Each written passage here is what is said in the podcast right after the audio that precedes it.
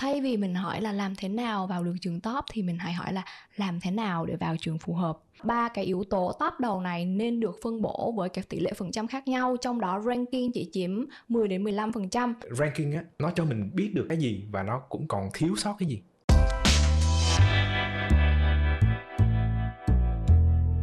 Khảo sát năm 2022 trên 22.000 sinh viên tại Mỹ cho thấy 97% cho biết họ lo ngại về quá trình tìm kiếm trường đại học. Thì đây là một cái số liệu cho thấy việc chọn trường là vấn đề không của riêng ai. Và đối với sinh viên quốc tế thì mình tin rằng cái áp lực này nó còn lớn hơn nữa. Nếu mà các bạn đang dành hàng giờ, hàng ngày hoặc là vài tuần để chìm ngập trong vô số thông tin về trường hay đơn giản là bạn băn khoăn về những yếu tố mà mình cần cân nhắc khi chọn trường hoặc là bạn đang bị ám ảnh bởi hiệu ứng FOMO là mình phải vào được trường này trường kia thuộc top thì đây là tập postcard dành cho bạn. Đi đi đi đu. Hello, chào Dung. Chào Harry, chào các bạn, rất vui được gặp lại mọi người trong à, một cái tập mới của Đi Đu.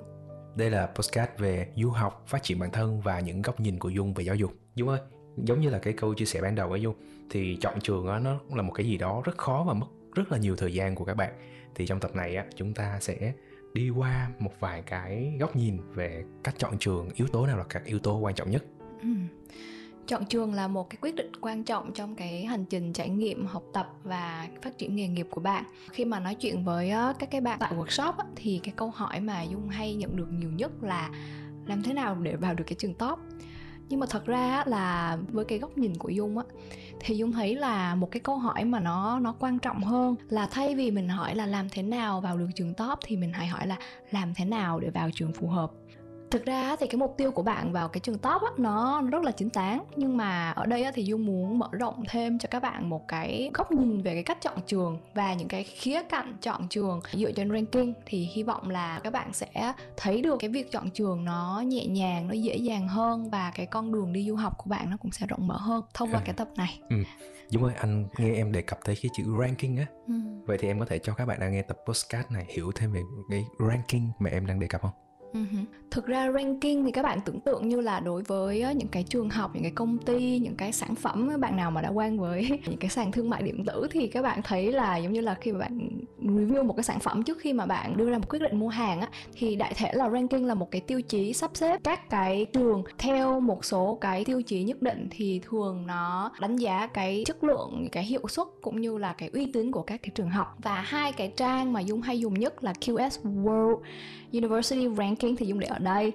Và Times Higher Education World University Ranking thì dùng để ở đây ha, các bạn có thể tham khảo. Thật ra là có rất nhiều bạn chọn trường dựa vào ranking và hồi đó thì dung cũng suy nghĩ là ờ, làm sao để mà mình có thể vào cái trường có ranking tốt và và có một cái cái áp lực nhất định thì đương nhiên thôi bởi vì khi mà các bạn bỏ tiền ra rồi bỏ công sức bỏ thời gian ra rồi thì các bạn cũng mong muốn là học được cái trường tốt nhất đúng không?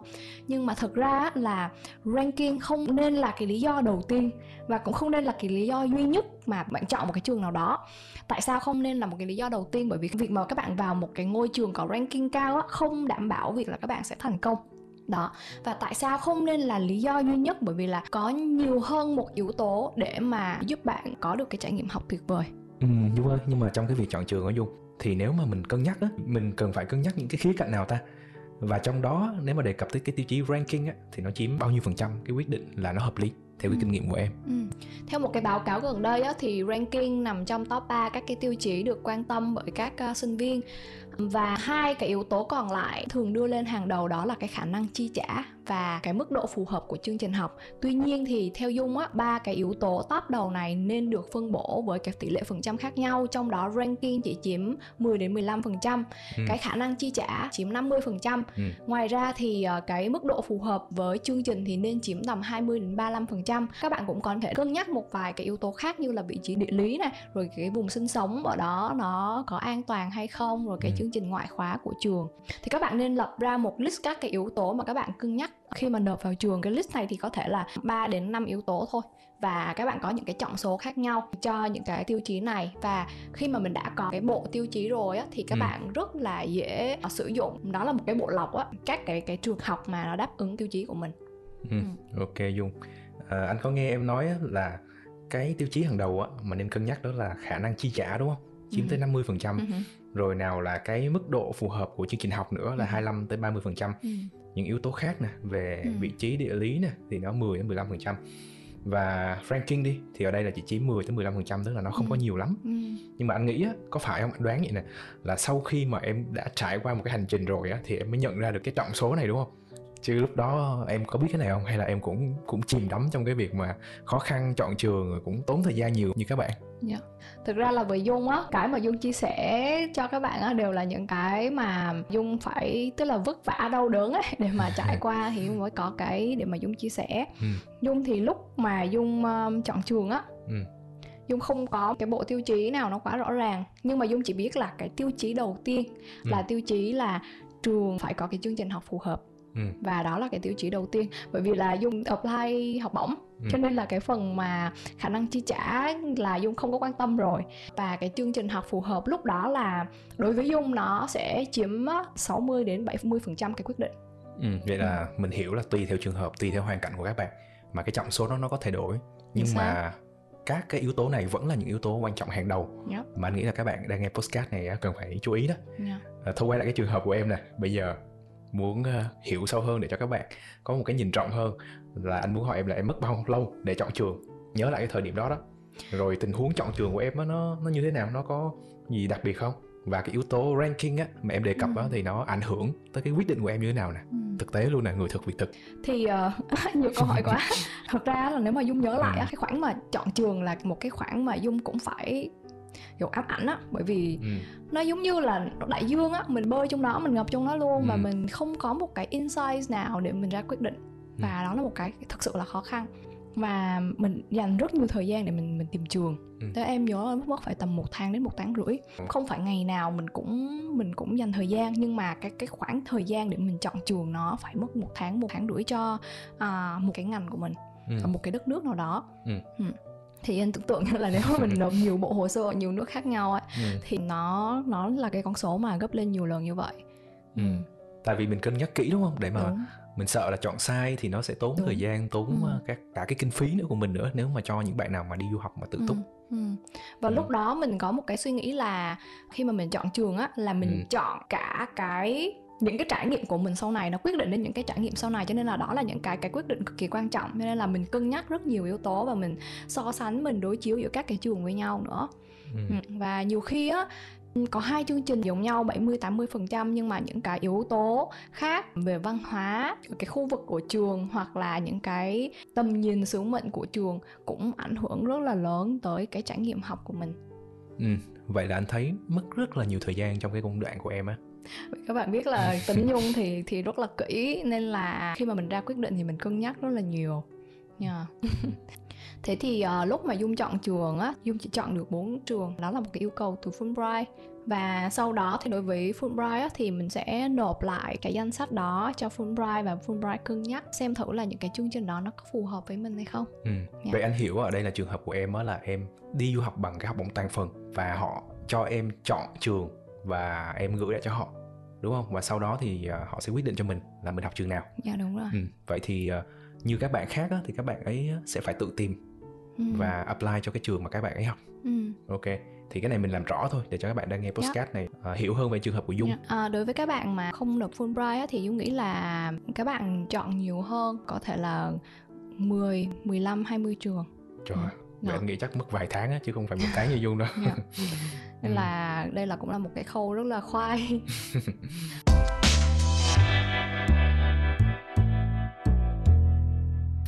Ok, vậy hồi nãy á, em có nói về một vài cái yếu tố mà nó còn quan trọng hơn là cái ranking á. ừ. Ừ, thì anh khá là tò mò là bản thân em á, bằng cách nào đó mà em phát hiện ra những cái yếu tố này ở cái thời điểm đó. Um, thật ra là sau này á khi mà dung ờ, đi học rồi dung chọn trường xong rồi thì dung Ừ. mới biết là có những cái yếu tố nó quan trọng hơn ranking hồi đó thì mình chọn theo kiểu là mình chọn bằng cái bản năng của mình thôi Ừ, nhưng mà sau đó nó ổn chứ hả Dung? ổn chương trình của em rất là em em em em Ok. khá là thích ừ. Vậy cũng khá là may mắn á ha. Vậy em có thể nói chi tiết hơn không cho các bạn là cái quá trình mà em nhận ra sau khi em đã đi học rồi không? Ừ. Ừ. Thì um, khi mà em uh, tới thăm một cái trường gọi là top đầu của Mỹ thì Ừ. em gặp một cái bạn mà bạn cũng đang học một cái chương trình hơi giống giống em bạn cũng dẫn em đi thăm trường rồi bạn sẽ kể bạn học cái này học cái kia sau khi em hỏi những cái trải nghiệm của bạn rồi thì em hỏi bạn là thế bạn có cảm thấy thích học cái chương trình này không nó có fulfill không đó bạn nói là không tao ước là tao không có nộp vào đây ừ. mình cảm thấy là tại ừ. sao mà đây là một cái trường mà tốt nhất nước mỹ rồi trong cái lĩnh vực này rồi mà tại sao bạn lại không hài lòng? Thế thì bạn có nói là đây là một cái trường lâu đời tập trung khá là nhiều về nghiên cứu và bạn thì bạn thích những cái nó thực tiễn nó hands on. Khóa thì cũng có gần 200 người đó và không có quá nhiều tương tác.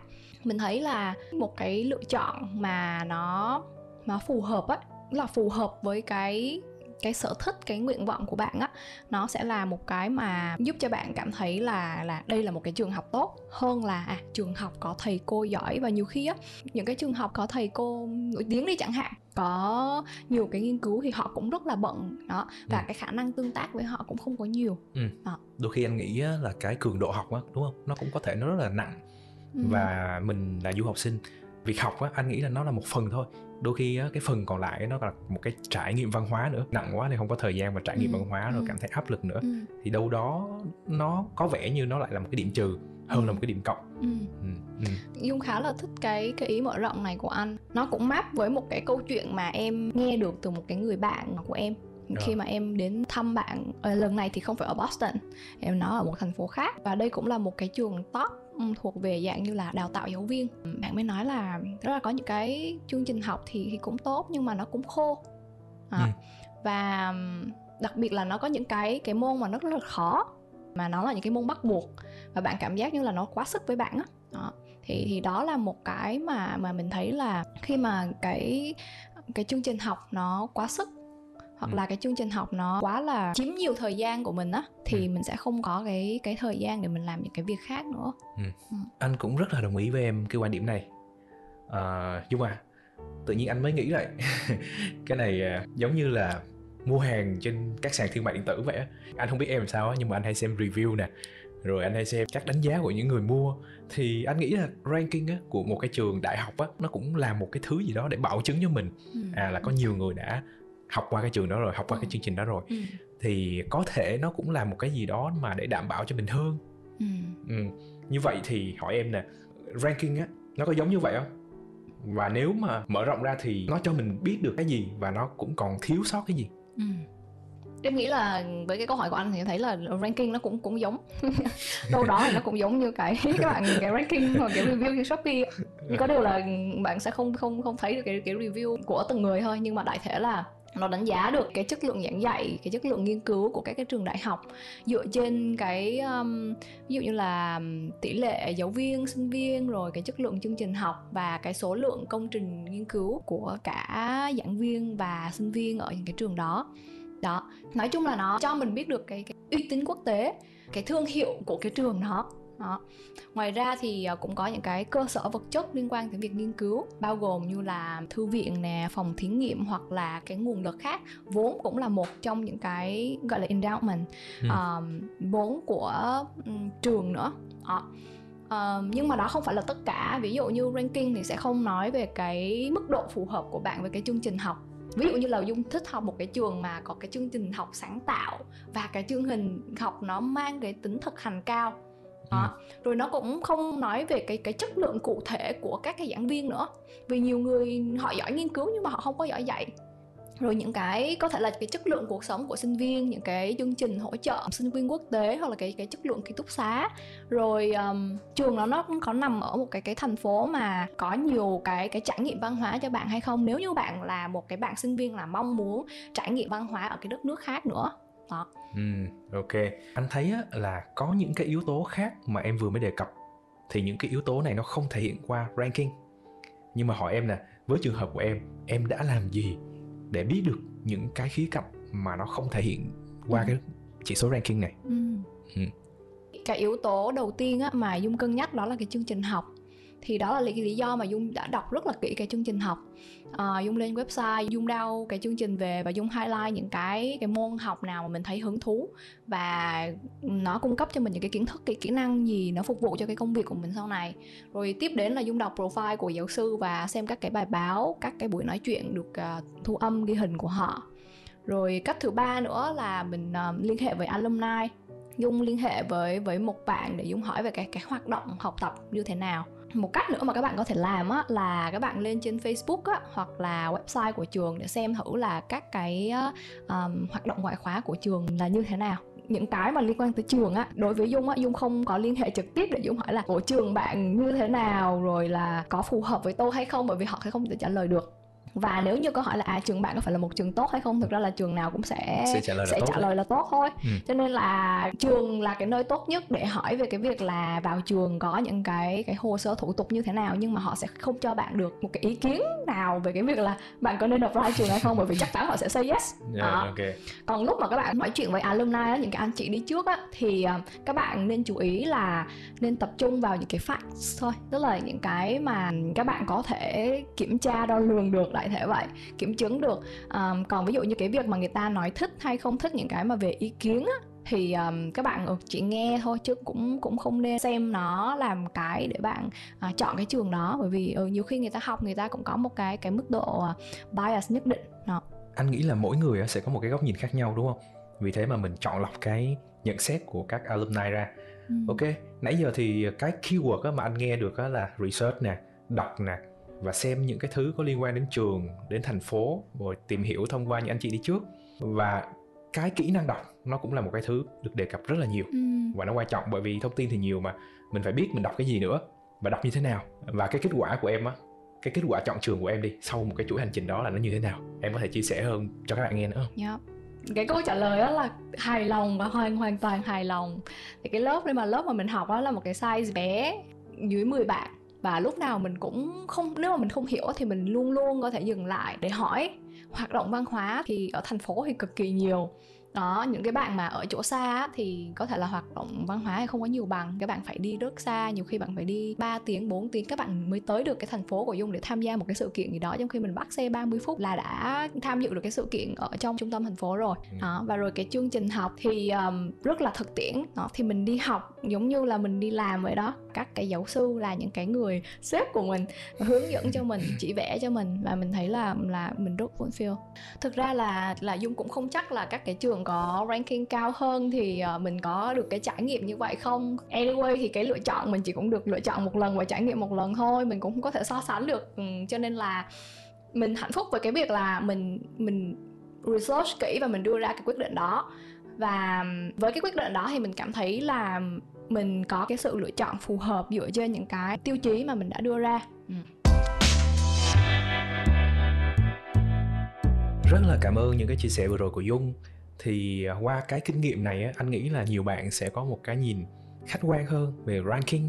Ngoài ranking ra thì còn nhiều cái yếu tố quan trọng hơn và đặc biệt là tài chính. Vì du học mà đúng không? Lúc nào cũng được đánh giá là dành cho một số ít người thôi chứ không phải là số đông. Thì ở đây dung có thể tóm lại những cái tip cho các bạn đang nghe cái postcard này có thể rõ hơn khi mà chọn trường không? Ừ. Thì um, những cái bước mà mình đã đã chia sẻ với nhau đó là một là các bạn uh, trước khi mà các bạn bay vào các bạn sợ trường thì các bạn hãy cho mình một cái một cái danh sách là các cái yếu tố giúp mình lựa chọn cái trường phù hợp đó thì cái danh sách đó có thể là 3 đến 5 tiêu chí ờ, và nên có cái trọng số để các bạn đánh giá các cái trường cái số 2 là khi mà các bạn tìm trường á, thì có hai cái kỹ năng mà sẽ giúp các bạn được rất nhiều. Đó là khả năng research khả năng nghiên cứu đọc thông tin và phân tích so sánh cái số 2 nữa là liên hệ với những cái người mà có thể là cho bạn cái cái thông tin phù hợp. Ví dụ như là à, giáo sư này để tìm hiểu thêm về chương trình học này hoặc là alumni hoặc là cái người mà đang học trong cái trường đó để các bạn có những cái góc nhìn cận cảnh về thực tế ở trường để các bạn ra quyết định. Và cuối cùng sau khi đã có đầy đủ các thông tin rồi thì các bạn có thể là so sánh và chọn ra cái trường mà đáp ứng với cái tiêu chí của mình. Và đó là cái tip mà Dung đã trình bày để giúp cho các bạn có một cái cách chọn trường nó phù hợp hơn. Riêng anh á thì anh nghĩ là ừ lắm khi á, lựa chọn tốt á, nó nằm ở cái chỗ là nó phù hợp thôi chứ không phải là những cái yếu tố khác. Một ngôi trường tốt á, là một cái ngôi trường mà nó phù hợp nè nó vừa vặn với năng lực với cá tính với khả năng chi trả nữa. Và ranking á, nó cũng chỉ nên là một trong nhiều yếu tố mà chúng ta cần xem xét khi chúng ta có một cái quyết định học tập cái quyết định trải nghiệm ở một cái quốc gia khác hy vọng là với cái tập này thì các bạn không phải ờ, chìm ngập trong các cái thông tin về trường như dung và các bạn sẽ có được cái sự tự tin để các bạn có thể đưa ra cái quyết định phù hợp nhất chính xác nhất để các bạn có một cái trải nghiệm thật là mượt mà ở cái đất nước mà mình mong muốn. Chúc các bạn chọn được trường phù hợp và có những cái trải nghiệm thật tuyệt vời với ờ, cái lựa chọn của mình nhé Yeah, đến đây đi du xin chào tạm biệt các bạn thôi. 拜拜拜拜。